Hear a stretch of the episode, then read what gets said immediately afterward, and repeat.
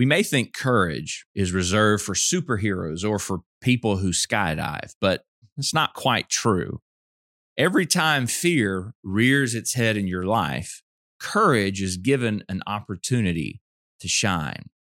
For example, I want us to think about a few examples, illustrations of courage in the Bible. And first of all, I want us to think about Joshua and courage. In Joshua chapter 1, verse 6, God says to Joshua, Be strong and of good courage, for to this people you shall divide as an inheritance the land which I swore to their fathers to give them. And again, in verse 9 of that same chapter, God says to Joshua, Have I not commanded you? Be strong and of good courage. Do not be afraid, nor be dismayed, for the Lord your God is with you wherever you go. Joshua had been given the leadership of the children of Israel. Moses had led them all through the wilderness and out of Egypt, but he had died. Now Joshua would lead them into the land of Canaan. Many battles lay ahead, and Joshua was new to leading the nation.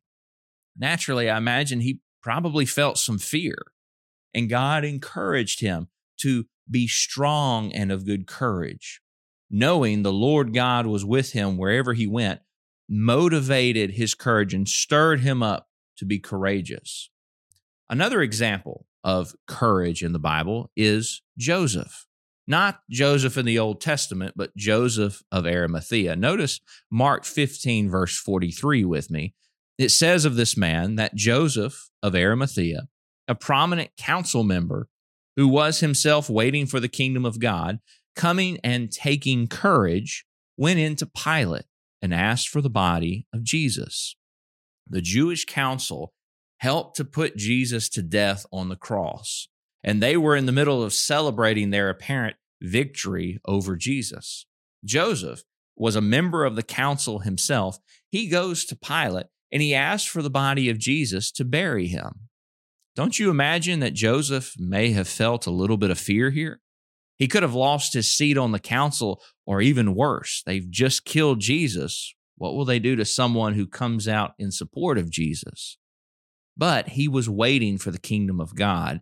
And he knew enough about G- Jesus to know that the Lord was connected to God's kingdom, as Jesus says in Matthew 16, 16 through 19. And so he takes courage and he does what is right. Another example, as we think about courage in the Bible, is the Apostle Paul. Paul in Acts 28, verse 15, the Bible says, And from there, when the brethren heard about us, they came to meet us as far as Appii Forum and Three Inns. And when Paul saw them, he thanked God and took courage. Paul has, this is the conclusion of a long journey for Paul, which includes being shipwrecked. And Paul now is finally nearing the city of Rome. And some of the brethren come out to meet him. And Paul thanks God for them and he takes courage.